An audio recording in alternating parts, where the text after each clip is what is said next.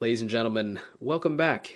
It's uh forget what week of the extra time in 2020 we are actually in, but we're we're somewhere deep into extra time, I would hope at this point.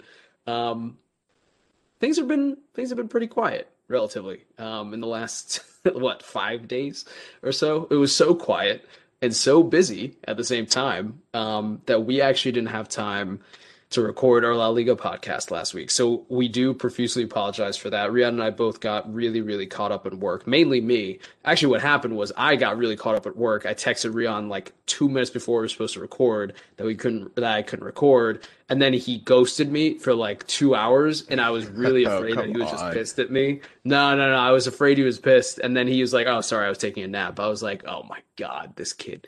So uh, that's, that's what I get to do with on a, on a regular basis.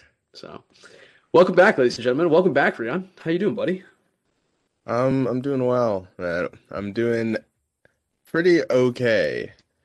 honestly. yeah. Any, you're right. It anything in had been a you want to pretty, talk about? it had been a pretty quiet last like four or five days until like this morning. But um, Mm, but no, true. not not not too bad. Um, another weekend of playing card games just to pass the time, and uh, even watch some football.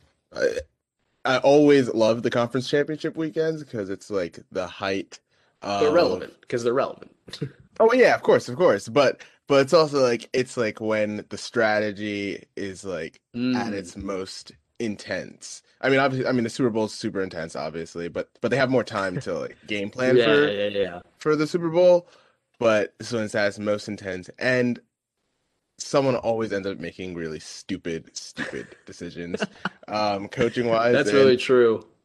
and this year was no different, um, as the Who do, Packers. who do you think made a stupider decision? Was it Aaron Rodgers not to run or Matt LaFleur to kick the field goal? It's it's the field goal for sure. Okay, It's good. the field Yeah, goal, no glad we're on doubt. the same I mean, look, Rodgers absolutely should have ran, like no doubt. And Yeah. I don't know if he actually would have ended up making it into the end zone because the other angles I've seen of it, like it- would have been a a would've been sprint, like a race, and I the guys not that quick. So, No. so, uh, but at least but- at least you're giving him like a fourth and two. yeah, yeah, of Yeah. course. I mean, they should have been going for it anyway, but whatever, whatever. This I- is this is I- why we stick to to to soccer slash real football. That's that's what I've determined. I yeah, I don't even want to like. I'm embarrassed to say like how angry the that call made me watching the game because it was just like, as someone who just loves game strategy, I'm just like, what are you doing? Anyway, Yeah. um, but how, how about you, Alex? I'm good. I'm good. I had a chill weekend. Um, it was my first weekend out and back in New York and being able to walk outside, albeit being in the absolute freezing cold. Um, and I was telling Rian before we started recording, I fully forgot my winter coat at home. I, I don't know what came over me. And I, I honestly, I'm shocked that my mom didn't yell at me for forgetting it, but somehow I forgot it. Um, and so here we are, and I'm cooped up until I get my winter coat back. So that's gonna be a little bit. But other than that, it wasn't really like an entertaining. Well, I'll, I'll take that back. It was somewhat entertaining weekend, especially in La Liga. But overall, there wasn't too much football in uh, in the I shouldn't say the Premier League, but in England, um, in the FA Cup. But we definitely we definitely have some narratives to get through, especially from Sunday and well, basically a lot of the upcoming fixtures are are super exciting. Um, so Rian, let's let's kick off and talk about the real football for once. Let's um let's start off with really the breaking news of the day of the week. Well, we're of course recording this on a Monday. Monday morning, January 25th. I wake up and I see on Twitter Chelsea Football Club has sacked Frank Lampard. Rian, we talked about it for weeks. We talked about it for days. And now here we are. Chelsea are no longer employing Frank Lampard at the club. Now, where's your head at with this? Because I think last week we talked a little bit about basically if things go south at the Leicester game, then he's really, really on the hot seat. Um, and they did. And I think what Abramovich is probably thinking is that this team is very, very much under threat of not being a top four side at the end of the season. And it would be a massive, forget about the financials for a second, it would be a massive cultural blow at the club if this team were not to be a top four side. So, I mean, we have to ask the question, right? Do you think this is justified? Did we learn anything about, you know, Lampard and Chelsea uh, from his time at the club? And do you consider it somewhat successful? Yeah, I think the thing that for most Chelsea fans, uh, or at least for myself, what I'll be, no matter what, grateful for from Lampard's time is at a time when the team was in a very, very difficult spot in terms of transfer ban and Hazard just leaving the club, right? And a lot of uncertainty around the team he came in and instituted, at least for the first season, um, a sort of cultural change that the team hadn't really had in maybe since maybe since Mourinho's second spell. Um, but you know, he came in and he did something that no other Chelsea manager in the last decade plus had done which was play the youth and trust in the academy that had been for the last six or seven years, uh, arguably in terms of just trophies being won by the academy, like maybe first in in England, maybe second to Manchester City in terms of um, the actual trophies that were being won by the by the academy teams. And so, above all, he's got to be given credit for bringing through Billy Gilmour, giving him his debut, Mason Mount, obviously, Fikayo Tomori, Tammy Abraham, and Reece James. So no matter what, we got to give him credit on all of that. It there, there's some really interesting stuff it, from the athletic article about his sacking. Basically, that this was really a tough situation, even going into the season, and especially like, since January in 2020 when Lampard had some disagreements with the board on players being brought in. It was right after the the uh, transfer ban was lifted, and then to this year when he was really pushing for Declan Rice to come in, and the board itself was also not convinced on that, and it just was always seemingly at least um, at least the last eight ish months. Uh, seems like he was kind of fighting uh, a bit of an internal battle, and at Chelsea that almost never ends with the manager winning. So it's difficult. It's it's difficult. Um, yeah. Yeah. It's it's difficult. It's it's it's hard to see um it's hard to see the culture that came in with Lampard with that happening again on that scale anytime soon for Chelsea. But I, I don't know, Elias. You tell me what what what do you think that we've learned from whether it's not Lampard himself or the Chelsea, or maybe it's the Chelsea team. I guess what are some of your biggest takeaways from his 18 months as a Chelsea manager? Yeah, yeah. I mean, uh, you you said the biggest thing, right? Which is, and, and don't underrate this. He, here's why. Frank Lampard's ability to quote unquote play the kids, right, allowed this team to be in the place that it is today. Don't ever forget that. Because he did not play the youth that were brought through the you're missing about five core players that Chelsea would have had to go out and sign on top of the 300 million euros that they already spent on players to bring in, like Timo Werner, like you know Hakim Ziyech, etc. So you're doing the club a really big service in actually developing these players. So don't underrate how important that is, especially in a COVID pandemic now, right? Hindsight's 2020, but that's also part of it. Where I think Frank Lampard probably got a little bit ahead of himself was making the leap from Derby County to Chelsea. And it was definitely a feel good story. And it's one that started off pretty well, right? When he started playing the youth and gave this team a rejuvenation, essentially. Where I think he may have missed the mark in making that jump a little early is that there is a big tactical jump and a big managerial man management jump from going from Derby County to Chelsea, right? It, it's not it's not as simple, I think, as player profiles and tactics on a board anymore. It's about boardroom politics and about squad management and oh also about tactics and you know player profiles etc it's a lot bigger of a task and i would have actually really really loved to see frank lampard succeed because uh, obviously he's a chelsea legend you know we all know that but the story was kind of written on the wall there in a zidane-esque fashion. Um, but one thing that Zidane has over, I would argue, um, Frank Lampard is a the baldness, but you know what's really important is the fact that Zidane has buy-in from every single player. I'm not even talking tactical buy-in. I'm talking about belief in a manager. And I don't think that every Chelsea player had that. I think they actually, from what I've seen, really love Frank Lampard as a as a as a person and as a, a man manager.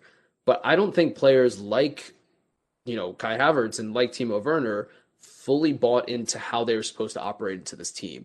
And that led to kind of a lack of cohesion that we've seen over the last four weeks. So is Frank Lampard a failure? No, I actually don't think he is. I think he did a, a really, really big service to, to Chelsea.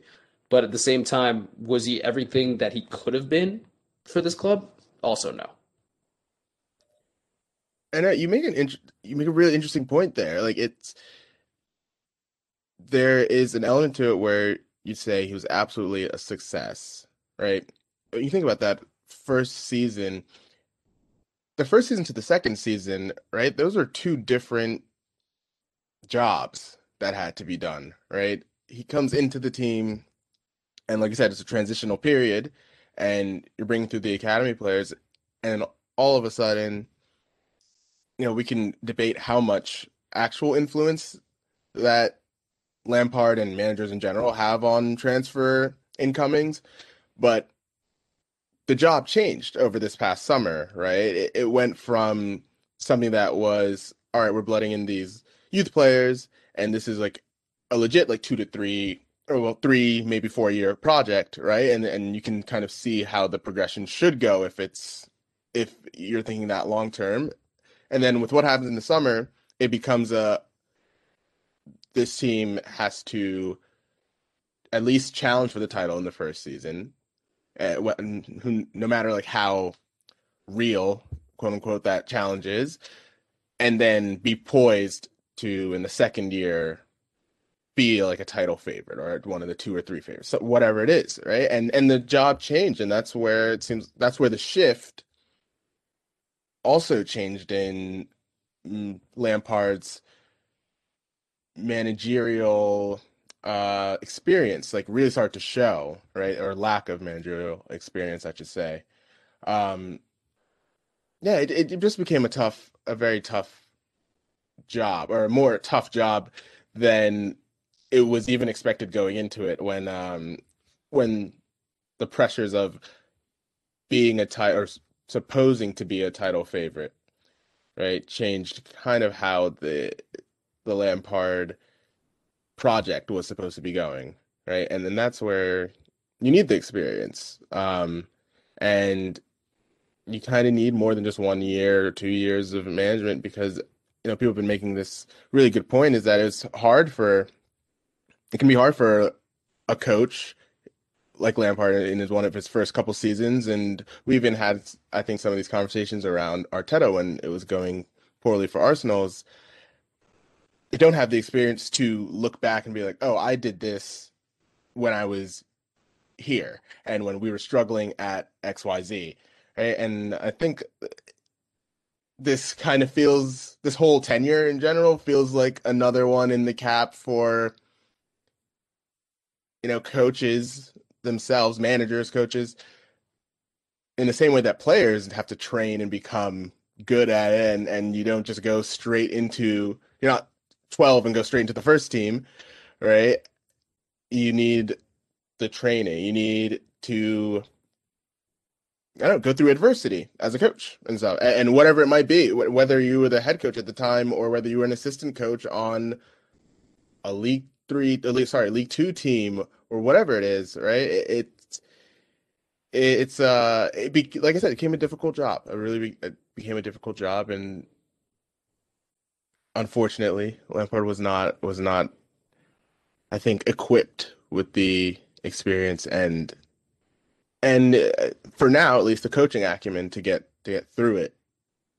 Right? But all that shouldn't take away from how good the first season was where chelsea were second in in xg they were third in non-penalty expected goal difference second in shots shot creating actions per 90 to manchester city all while having to deal with the worst post shot xg difference which is a goalkeeping stat and and pretty mediocre finishing, where Chelsea only finished 11th in terms of goals difference from um, expected goals. So you, you have to say, I think, for the first season, absolutely a success almost on any metric. The second season, when it became more win now, and the job needed a bit more experience itself, that's where Lampard kind of was caught, really. Yeah, basically, I mean, caught between a rock and a hard place in some sense. So, not not great for him. Uh, we obviously wish him the best because I, I, think there's he he is a very unique manager and I think can offer teams a lot. Um, now, where it gets interesting, Rian, and, and we've talked about this not on the pod, is who Chelsea have reportedly chosen as their replacement for Frank Lampard. A um, a, a character of I I would not say highest regard by Rian, um, a, a character in which Actually, I'll, I'll, hold my thoughts for a second. Of course, we're talking about Thomas Tuchel, who has been reported as the uh, apparent successor to Frank Lampard at Chelsea. Rian, I can tell you right now, is not happy about this appointment. No, I wouldn't. I wouldn't say not happy. Really? No, I wouldn't say. I wouldn't say not happy. Um, I he, look. I texted Elias last week.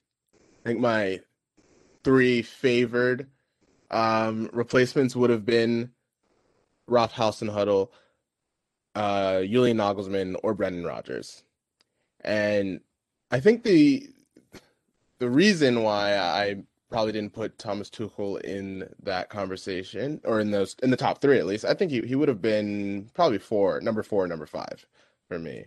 Um, but I have no real uh, reservations about his coaching itself.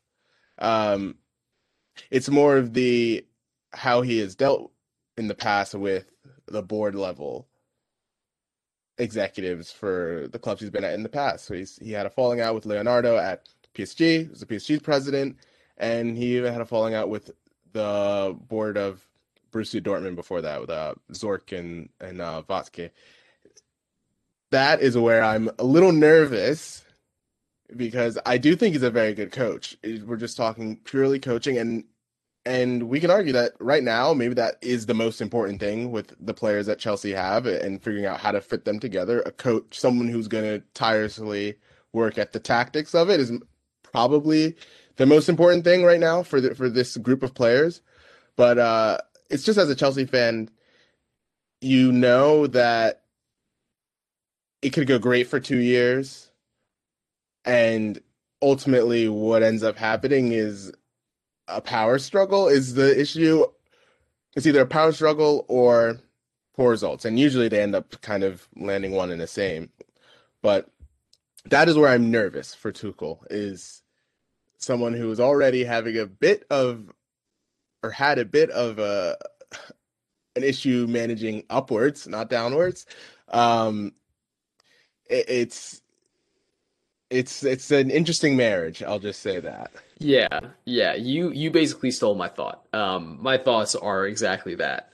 It's very concerning the way that Tuchel fell out with Leonardo and El Khelaïfi at PSG, um, and the way that he parted.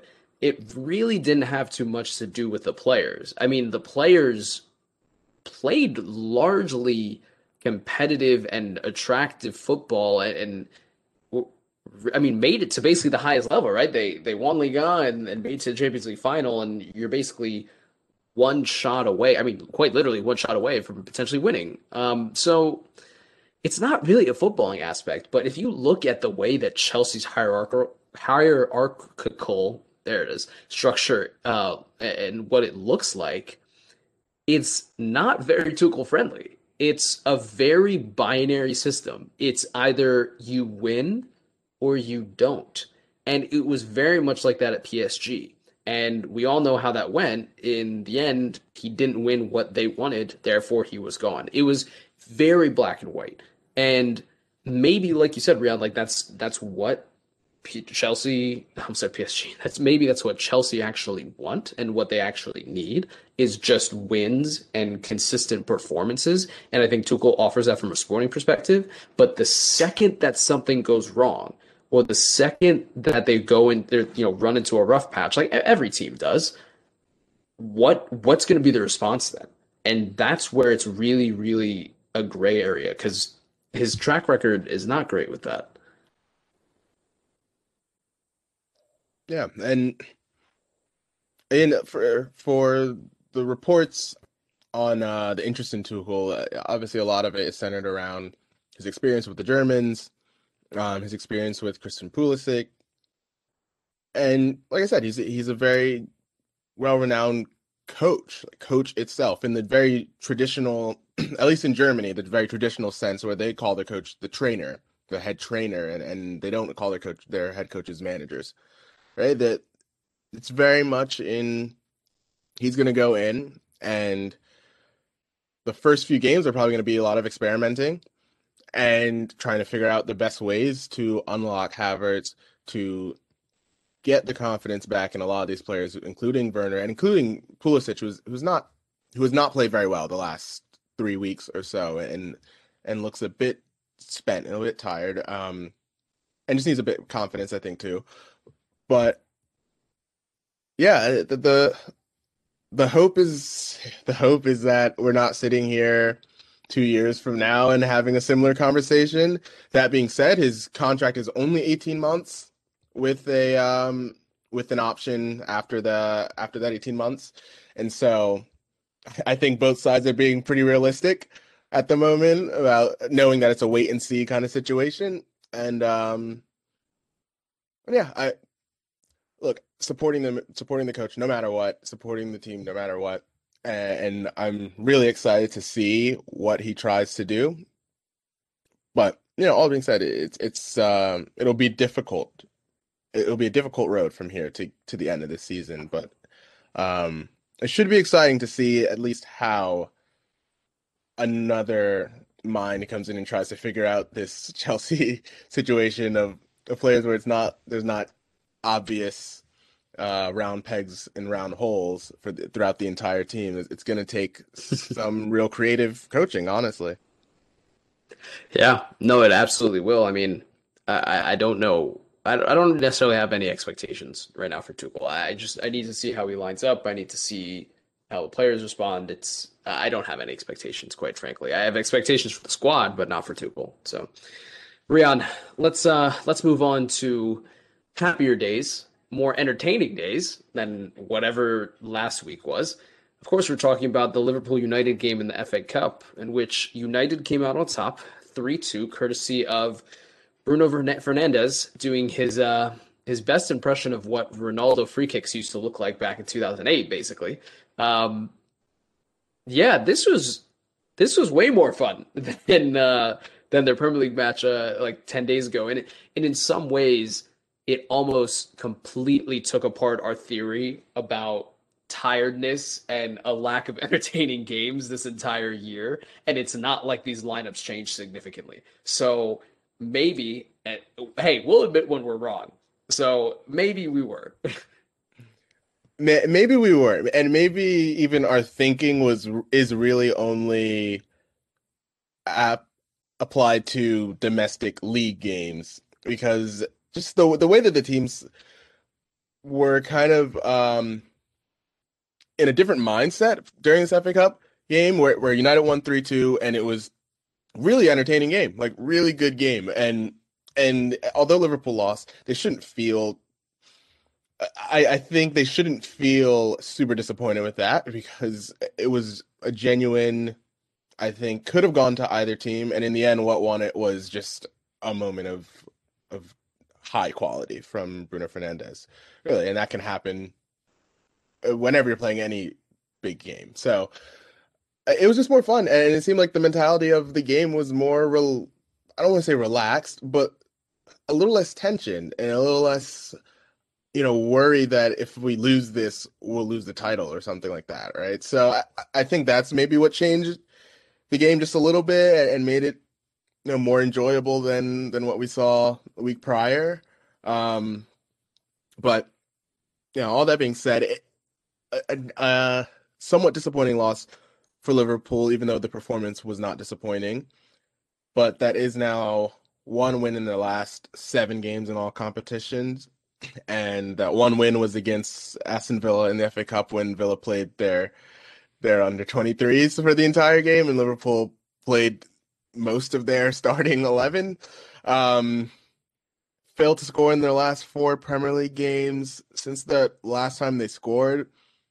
They've had an XG of about five and a half from 71 shots, but only 14 of those shots have been on target in the last four games. So I think we've talked about it before. They just look exhausted. Uh, they just look exhausted and um, look in need of reinforcements. But we know how the uh, Fenway Sports Group, the owners of, of Liverpool, how they operate in the transfer market. Um, it doesn't it doesn't seem like, and we shouldn't expect reinforcements to come in. I mean, there's an argument to be made that Liverpool actually don't need reinforcements. And I think it's a fair argument. I think that if you took basically majority of Liverpool starting 11 and rest them in their upcoming well you can't really do it against spurs but if you rested them beyond that for just one game i think you would actually see a ginormous improvement in their overall overall play. Because it's not like they're it's not like liverpool are a bad side. It's not like their players aren't absolute quality. And i mean it's so funny to me I before how people and fans are treating Thiago like he was the second coming of Jesus when they realized he could actually pass a ball and, and, break lines. Now all of a sudden going through a dip in form after suffering through suffering through COVID, etc. And he is now the second coming of Satan. Like it, it's not so black and white that people are people are getting almost scared into thinking this Liverpool team is not actually dangerous. And, and I have been one to say constantly that this Liverpool team I don't think will you know win the title again. They may not, but to say that this Liverpool team are, you know, because they're uh, they have the form of a mid-table or lower table side means that they are a bad side. That's not the case. I think it's genuine fatigue that's set in, and none of these players have had a chance to take a break. Now, the alternative uh, the alternative argument, right, is that okay, so neither has the rest of the league. But if you compare Liverpool I think, to the squads of all the other top six sides, I would argue Liverpool is the thinnest. So there's something to be said there about fatigue, especially for this side. And I think you kind of touch on a really, um, I think, good point that we could throw onto talking about just about any team from this season, right? Is that kind of feast or famine nature of of commentary on games, right? And and kind of this inability for a lot of commentary right now to take a step back and kind of realize the full context of the situation where like we said the this season has been what it's been and granted everyone's had to deal with that but it's just it's normal right now for teams to go through what used to be two or three games of bad form and it's kind of a mini crisis. Now, now it's it's normal that teams are going through four to six games of not being at their best. And I think we just have to, for this season alone, not saying going forward, but for this season alone, I think we've got to really temper our expectations of how good any team is going to be right now. You see, Manchester United are sitting first in the Premier League with 40 points after 19 games, a pace for 80 points, which is be as low of a points total for for the championship since Leicester winning it back in 2016. And we just have to kind of recognize that this season no one's to be great, honestly. I I uh, I don't want to say great because I think City has, has genuinely looked great over the last month, but um, but no one's going to be close to the levels of what we saw two years ago or three years ago. And I think as a whole, probably the Premier League has to come to grips with that run of two of three years for City, um, where you know they hit 198 and they hit 81 last year, but they still scored 102 goals last season. And Liverpool's three-year run or two-year run of of, of 95 plus points, like, we're not gonna see that like probably ever again. We're probably never gonna see two teams playing at that level at the same time in the same in England at least, and we just kind of have to bring the bring the bar back down and just realize that you know teams are teams are supposed to be fallible, right? normal, Even the best teams. so, um, with all that being said, to the Manchester side of this, Elias, I texted you like a couple weeks ago when we we were talking about United and and and we were kind of you were kind of wondering like what has changed? Like, why do they look good? I don't understand this. And I threw something out there that you didn't respond very nicely to. But more or less, it was around Ole himself and the fact that maybe maybe the coach doesn't matter quite as much as we like to think. And you sound way too much like my dad. That's all I'll say. I'll I'll I'll let you have your moment, but you do. I'm it, I'm just throwing it out there because I will admit here first to admit Ole has been a better manager, not coach. I want to make that very clear. Man manager, player manager, whatever it is, vibes manager, if you must. Um, he's been better at the man management than I have given credit for in the past. And what I will not move off of is how good of a coach I think he is. And I think we have enough of a track record in terms of playing against very good sides, especially in Europe, to to show that that's there's a reason for that thinking. But I, I think I've kind of underestimated how important just the man management part of it is, especially when you have the talented squad that Manchester United had. No, Alex, I want to I want to let you jump in because oh oh you do? Okay.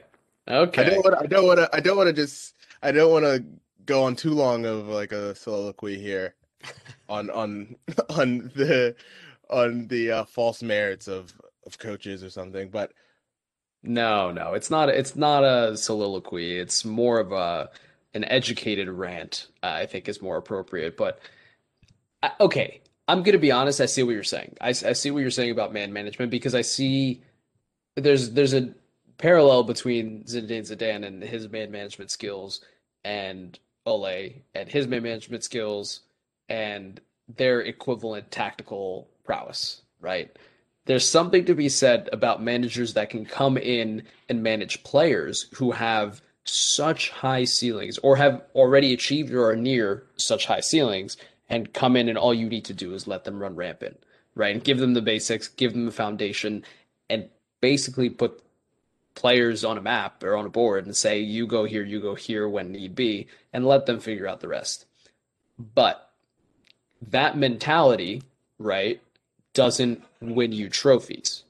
That mentality will get you so far as to come up against the other talented sides in England and Spain, I mean, wherever it is. It'll get you to that point. Then you're going to come up against a manager that has both that has the man management skills that you possess, and then you're going to come up against a manager that has a much more higher understanding of the tactical game, right? You're going to come up against Pep, you're going to come up against Jurgen, you're going to come up against Hasenhüttl, right? I mean, these are managers that you you think of when you say, you know, this team is so well coached, and then you're going to lose and then you're going to lose in those games. Now, now I know I, I know what you're going to say. I know what you're going to say, right? We're talking about a game in which Manchester United won. I get that, but you know you, me too well. I know, I know. Yeah, don't I? I understand that Manchester United won this game, but do you really think that this same Manchester United team that dropped needless points against basically, I think four of the bottom half teams. Do you think that that team's going to win the title? I don't think that team's going to win the title. You can't drop those points. And you will likely continue to drop points against either that opposition or come up against your cities or your Spurs or even in some degree to you know your Chelsea's and you are probably going to drop points. I, that that's my take. I, I think that this Liverpool side had fatigue, they had physical issues, and I think that if you look back to their Premier League game last weekend, you're probably saying that a Liverpool team at you said it yourself at 60% or above is beating this United team. They were not. So I rest my case. Yeah, I I think you're right with when you're talking about the highest levels, or you're talking about the very highest levels, I think that is where that's where this team will falter. Um, but but I mean that's that's it, where right? that's where like this team is supposed to be, right? Like in theory, that's where the mysticism of Manchester United comes from. So what else are we supposed to compare it to? You know? No, you're right. You're right. You're absolutely right. I, I, I guess in just in just to kind of explain why they are seemingly looking much better than they did a year a year ago or even three months ago, right?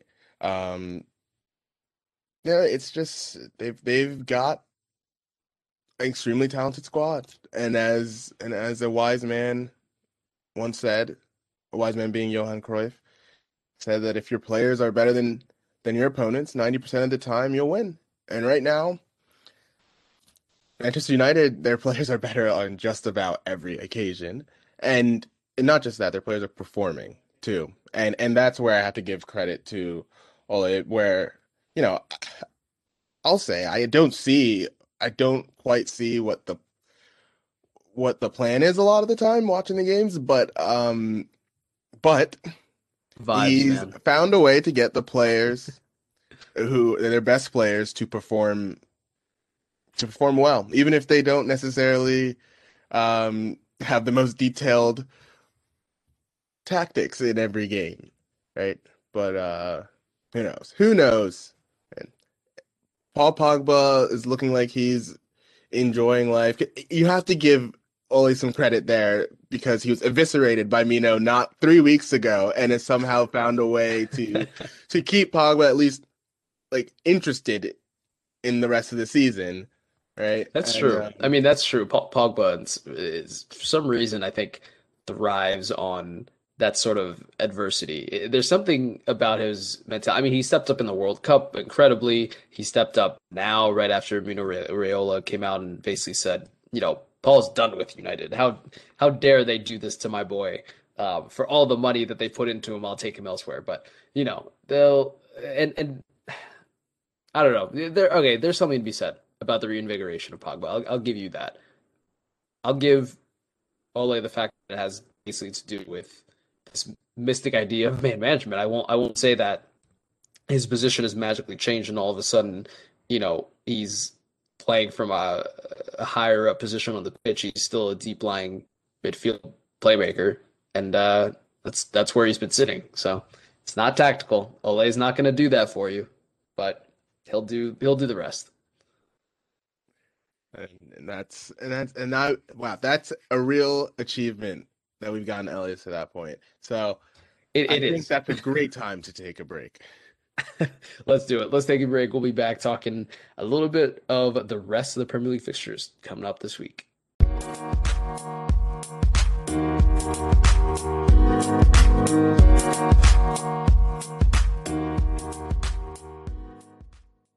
All right, ladies and gentlemen, we are back talking a little Spurs Liverpool, Everton Leicester, and Arsenal United. Three of probably the best fixtures of the season coming up. I mean, specifically for me, I'm not going to ruin action. I lied. I'm not going to. I'll hold that thought. Three, the top fixture in the next week for a variety of different reasons. So, Rian, let's start with Liverpool just briefly. What do you make of this fixture? You know, why is it significant? And uh, of course, who do you think comes out on top? Yeah, I, I think this is um Spurs is catching Liverpool at well, I I want to say the best possible time, but you know, we talked a, a bit a few weeks ago where I talked about that study that was done in the numbers game about those kind of four game shifts that can happen when a team's playing very poorly. Um, and it just feels to me that even with the fatigue and all, Liverpool are kind of due for some good luck, really. Right? I think they've gotten a bit unlucky in, in the last few Premier League games where where like, they could have scored. Not necessarily saying they could have won every single one, but um, yeah, I think they got a little bit unlucky on a couple occasions, especially I mean the Burnley game, uh, where I, we didn't even really touch on that very much, but Liverpool's home record ending the second longest home record in the Premier League's history. Um, Did, massive, did you massive... did you specifically have to say second longest? Is there any particular reason why you wanted to? Well, I mean, just being that? factually correct here. Of course, of course. Remind me who had the first longest? Yeah, yeah, it may or may not have been a big win for Chelsea that oh, Burnley game. Be. So yes, yes, so Chelsea's 86 game Premier League record or home Premier League unbeaten home record still stands, but um, but I mean, even like I said, even in that game, Liverpool got un- pretty unlucky, um, and, and, you know, there's been some some contention about the penalty itself. I, I think it was a penalty, but um, I think Liverpool are due for a bit of luck, right? and, and they got a bit lucky in their first game against Tottenham because, as we remember, Tottenham hit the post at one-one. Um, I think it was Bergwijn that that was hit that hit the post, right? And so uh, this this game will probably be very boring. I, I that that's just my opinion of how I think it's going to go, judging on Liverpool's tiredness and just how Spurs play. Um, so I think it'll be very, very uh, work. It'll be that game will be work for people watching as well too. So I, am gonna say a draw for that game. And I don't think this game tell. I don't know how much this game will tell me about either team afterwards. I that uh, you all for some reason you've been on today stealing my thoughts. I, I agree with that. Was gonna be my last point. I don't think this game is actually gonna be as telling as people expect it to be. I don't think it's gonna be a draw. I do think that one of these teams come out on top. I just have no idea which team it is. This is one of those times where I genuinely could not tell you whether Liverpool or Spurs are gonna be the better side. I could probably tell you that something stupid is going to happen this game. I mean, like really stupid, like Harry Winks scoring a belter stupid. But yeah, I, he scored today too. He did. He did score today. He scored. In, he scored in the FA Cup. That's right. Um, I I don't know what it's going to be. If I have to guess, it's something like two one Liverpool. But they are due for for a step up, and I think they're got they've gone to the point where they're not comfortable you know, dropping points. They, they, it's not like they were comfortable before that. I didn't want to, but now they're ranging on like hand over the panic button almost for them. So they're they're getting pulled back into a bit of a dogfight if they if they don't get uh they don't start rattling off of at least a few wins. Yep. In a row here. So exactly, exactly. So that's what I think uh, Spurs Liverpool would look like. But Everton Leicester Rian is still another one of those matchups that I think probably would entertain you the most out of these yes. three. So who are you who are you rooting for in in this fixture? Oh, I, no rooting interest here. No rooting interest. Um, but this is the game out of the three that that uh we've just that we're just kind of talking on here. Out of this game and then Arsenal United game this weekend, this is the game that I'm I think will be the most entertaining of the three. Um I I'm just really interested to see how this Leicester team progresses in the second season. I think we've we've touched on it a lot about you know how good we feel about this team and and how um, different the team feels to the same point last season. But you know, Everton have shown they have staying power this season at least, right? They're sitting six points off of Leicester with two games in hand, right? And so, so obviously a win would be would be massive for them to just get them back into the top four.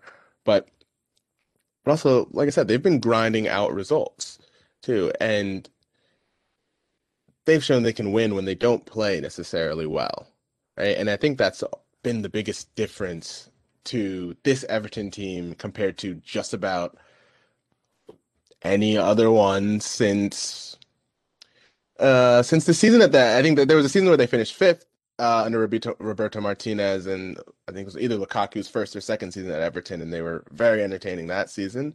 But uh, but this is this team is different because, like I said, they can win when they don't play well, and that is that is kind of the next step that you have to take to become a, a real, let's say, European place fighting team, right? Just, because all the all the best playing, teams have to do it. Playing for wins, shit housing or not as long as you win. Exactly.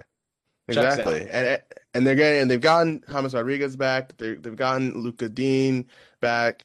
So so they it should be entertaining game, really. And um, on the flip side of this, Ricardo Pereira started started for Leicester in the FA Cup this past weekend. So we'll see if he if he gets to start this week. But um, there are two teams that are in a really good spot right now, and um, good form, good confidence, and you know they shouldn't be crossing our fingers that they're just not afraid to to uh to lose this game as we've seen in other big games this this year.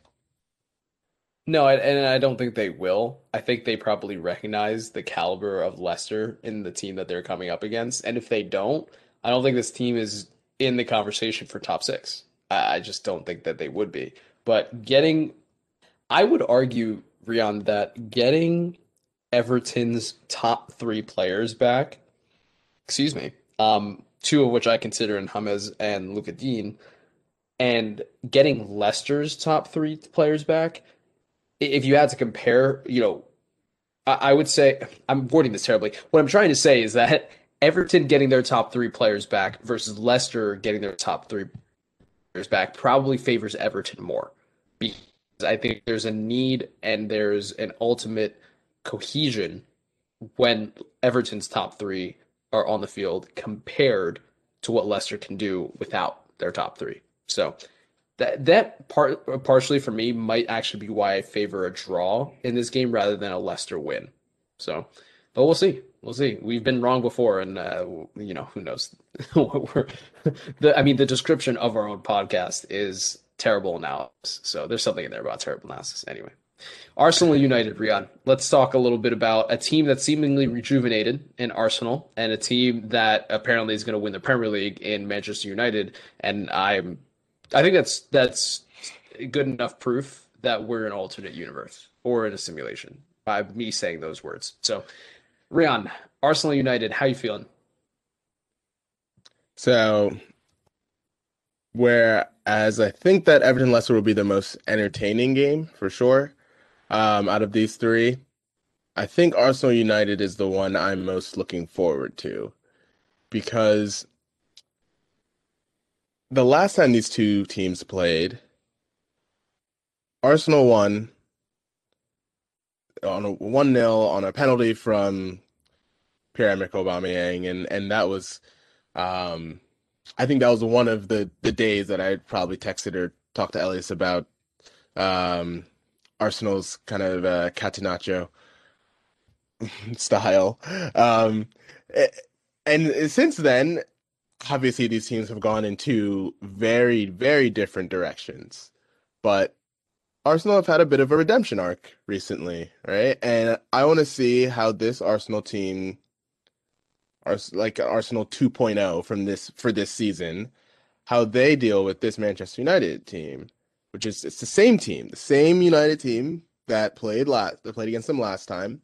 But you know, I'm hoping that this game will be more entertaining than their last outing. I'm hoping that with the injection of Emil Smith Rowe and um, Bukayo Saka has been in really good form recently, and just in general, the, getting rid of some of the dead weight that was in the team at at the time, even when they beat United, the the dead weight was there. Willian, um, yeah, yeah, well, yeah, yeah. um, it, it, I'm really interested to see how Arsenal set up for this game, and, and I hope they don't play it the same way that they did um, back in in uh, November, I think it was. I think this is going to be a very different game from from November. I, think this is going to be an entirely different game, and not just because Arsenal are on a redemption arc, basically, but because the players that they're doing this with are completely different from the the squad that they fielded you know, three months ago, basically. I mean, if you think about um, Emil Smith Rowe, you think about, I, I would say Saka, I mean, was involved, but is developed even more so, partially due to his consistent playing time. You think about Willian basically taking those positions, like uh, players like Willian taking those positions. I don't want to just pick on him because I think that's that's just brutal, but there's a level of drive and motivation that these kids have that you need to take into account that gives Arsenal a little bit of an edge. I mean, these are players that have something to seriously prove. Willian is basically on the the social security wrong side of 65 like ready to collect his pension in a couple of like months like he's he's mentally checked out in terms of what I've seen on the field these kids have something to prove. And in a game against United, against, you know, pretty much like their country compatriots that they see in the England camp, it's going to be more than just a dogfight. I, I think this is a very physical game. I think this is a very, you know, driven and motivated Arsenal side. I'm genuinely looking for Arsenal to push United and and I do think that Arsenal will get the win. I, I, I honestly think that. So at least you know a couple people I know listening to this will be happy. That, one's for you, Jay. Um, I so Elias, if you had to rank these three games in terms of what which one you're looking forward to the most, give me your give me your top three here. I'm going Arsenal United first. I think that Arsenal United is just different from the other two because it has a little bit of an edge. I think both teams still have a chip on their shoulder, right? Both teams have something to seriously prove. And I think that that gives a little bit of an edge over the other two. I think my second is probably Everton Leicester. I think that I'd like to see how Everton bounce back, right, from getting James healthy. I think we haven't really seen peak James yet. Um, you know, since I mean the start of the the campaign, and I'm very excited to see that against a, a Leicester side that is also in a good run of form. Leicester, on the other hand, getting Ricardo Pereira is, is big, but this is a this is a true test of I think how how much can they withstand pressure from teams around them because this is going to be on a points tally by the end of the season, a very close season. So these are the games that probably matter most to them. Um, and so if they have I think that edge to to get past Everton, then I think we start having an even more serious conversation around them. And of course, lastly, Spurs Liverpool because, like I said at the beginning, I, I don't think I'm going to take anything away that's new from this game, but I do think it's just going to be a good, like, shithousing game to watch. Quite frankly. I love that. I think my my my order is the same. Um, the only thing I'll throw in is that yeah, Spurs Liverpool. Uh, if uh, if Liverpool were to lose, uh, obviously no, nothing on there's no pressure, uh, no sack pressure, whatever. None of that, obviously. But um, but I mean, they they've got to be itching to win it to win a game and to score in a Premier League game right now. So I, I think uh, Liverpool's motivation will be even higher than than it was for the last game against Tottenham. Which you know, last game against Tottenham, it was like uh, someone's coming for the crown and uh, you know we have to protect the crown. We have to protect the our, our status in the league. But now it's a bit different. You know, Liverpool has to prove something in this game, and I think that's that's usually a very fun Liverpool side. So, at least, shall we wrap it up uh, from there and just um, well, we haven't checked in in Italy. I don't think at all this yeah. year. Um, but I thought it would be good just to check in to give some love to our compatriot at Juventus, uh, Weston McKennie, who has come into Juventus and six, seven months on, he is not just my opinion, but even the opinion of a lot of Juventus fans. one of their two best, or if not their best midfielder this season. And yeah, yeah. I, I think even from an objective standpoint, it's it's probably the case. And I mean, just so, so from the I don't know from the games that you've gotten to watch him, Elias, and obviously you have to throw in like the the Champions League games against Barcelona as well. Um, I don't yeah, know what what has impressed you. Sure. what what what's kind of what's been impressive to you? I think from from uh, Weston McKennie? Weston McKennie impresses me the most because he does what every other player in this Juventus side doesn't want to do. He does one thing really, really, really, really well, and he does the dirty work. That's what he does so well. He is so driven and motivated because, I mean, this kid really came up from, I, I don't want to say being being told that you can't do it, right? But he broke a barrier by going to Juventus. He broke a barrier right after Christian Pulisic to go to another top European side. And, and let's, for argument's sake, they say that Juventus is a quote unquote bigger pl- club than Dortmund. But going really from Schalke, who were in ruins uh, by the time he left, to a Juventus side that was already star studded and had Serie A in their pocket for the last five seasons, you're making a big jump. And to do that, start and be a standout player is really, really impressive. And I think that's what Pirlo loves about him is that he does what everyone else what doesn't want to do. He does he does the the dirty work, the running, the tackling, the covering. I mean, even, let, us talk about that Barcelona game in the Champions League right at the Camp Nou where he scored. He covered the most ground that day the most ground out of any player on the field, you know, for either side.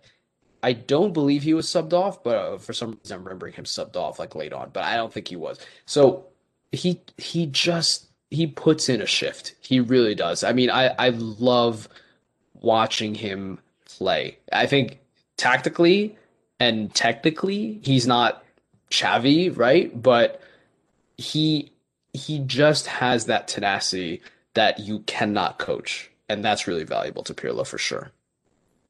Yeah, and I love that you said know the dirty work, and, and by that it's not just not just the defensive side of it, right? It's he makes a lot of runs that frees up space for other players too, and even if he's not getting the ball, even there's no chance of him getting the ball sometimes, he is doing the dirty work on both sides. And I mean, the progression in, I think, the progression that's had to happen in in parts of his technical ability just by being in a team that has the ball a lot more than he was than he did at uh, Schalke. You know, the player that he's can become now. Is it could be anything. Um, I think before the season when he was making the move, um, I think one of my comparisons was that I think he could be like their new Vidal, right?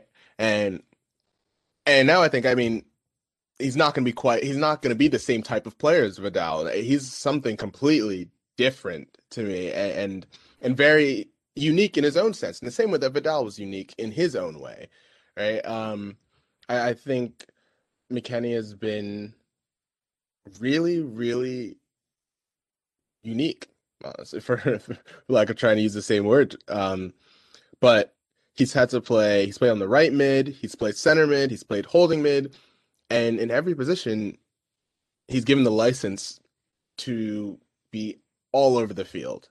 Um, and he's repaying a lot of the faith that Pirlo has been putting in him recently. He scored a goal this past weekend. He scored a couple weeks ago in a massive, massive derby against Milan, where Juve pretty much had to win the game to stay in the title race. And um, that's kind of like the next progression is coming up big in these big moments, and that's what that's what endears you to your teammates, right? And that's what kind of creates a legacy for you at a club, and and that's really exciting to watch honestly from from um not even just an american standpoint but from just like seeing a young player kind of start to establish themselves.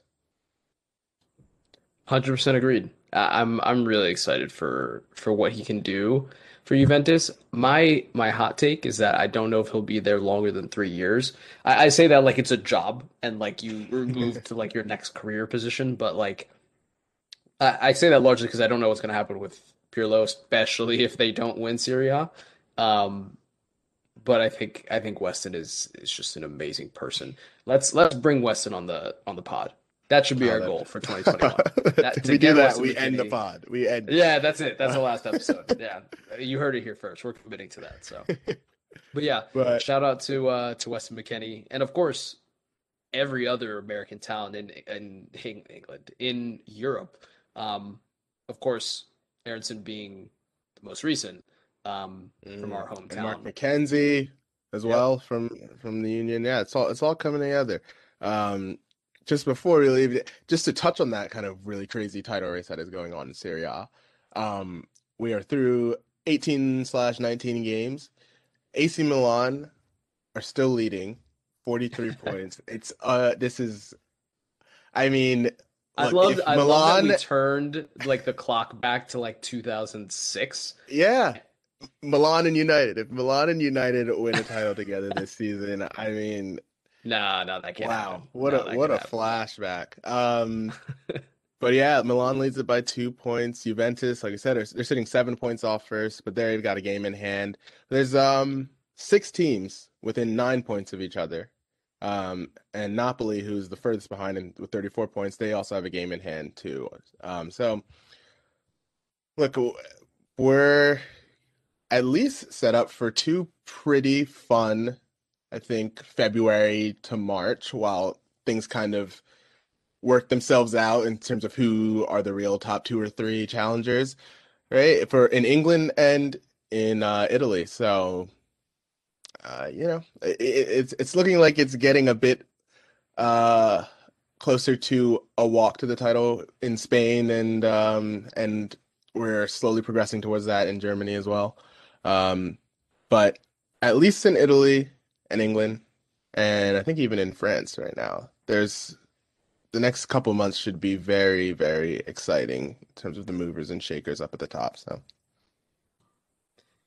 Rian's making moves all over Italy. Yeah, and all over Europe, giving us all the news. Yeah, uh, if uh, yeah, I, I, don't think I can handle Milan and United winning the title in the same season. I, I think I would have to go back at least 15 years of my life in order for that to to actually occur. That's I and I don't want to do that. But if it did, if it did, I will say someone someone out there has absolutely placed that bet and is going to cash out. So just just say it. Just saying. Bet three six five. Look out for that. Bless him. bless him. Oh, jeez. Bless him. um, all right, Ellie. Shall we get out of here? Yeah. With that, ladies and gentlemen, that wraps up the Premier League and a little bit of Italy at the end of things from uh, from Rian. So thank you as always for listening. We'll be back. I, I promise we'll be back later this week with the La Liga portion of the pod. And uh, I've got some uh, some interesting stats and storylines already lined up for that, Rian. So we'll be back. I can't Thanks, wait. Thanks, guys. Thank you.